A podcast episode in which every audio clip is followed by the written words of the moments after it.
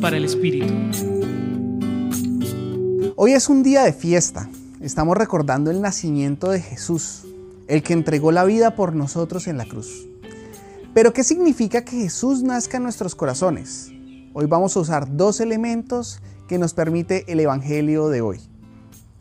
Primer elemento, un trabajo silencioso y humilde. Para que Jesús naciera en nuestros corazones, María y José tuvieron que hacer un trabajo coordinado, silencioso y humilde. Ellos atravesaron muchos obstáculos, sufrieron, aguantaron, pero lo lograron juntos. Eso es lo mismo que tenemos que hacer nosotros en nuestras vidas. Un trabajo desde la humildad, que nos ayude a ordenar nuestros afectos, nuestras aspiraciones y nuestros deseos.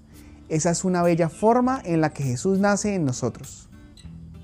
Segundo elemento, pobreza y simplicidad. Jesús nació en esos lugares donde más lo necesitamos, donde falta todo menos el amor. Jesús nació en el lugar donde Él nos invita a mirar, allí donde hay pobreza.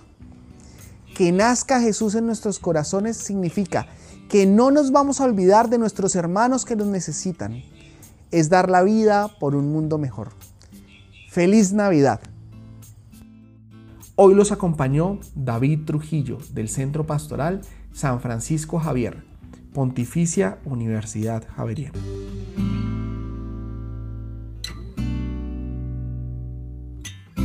Escucha los bálsamos cada día entrando a la página web del Centro Pastoral y a javerianestereo.com.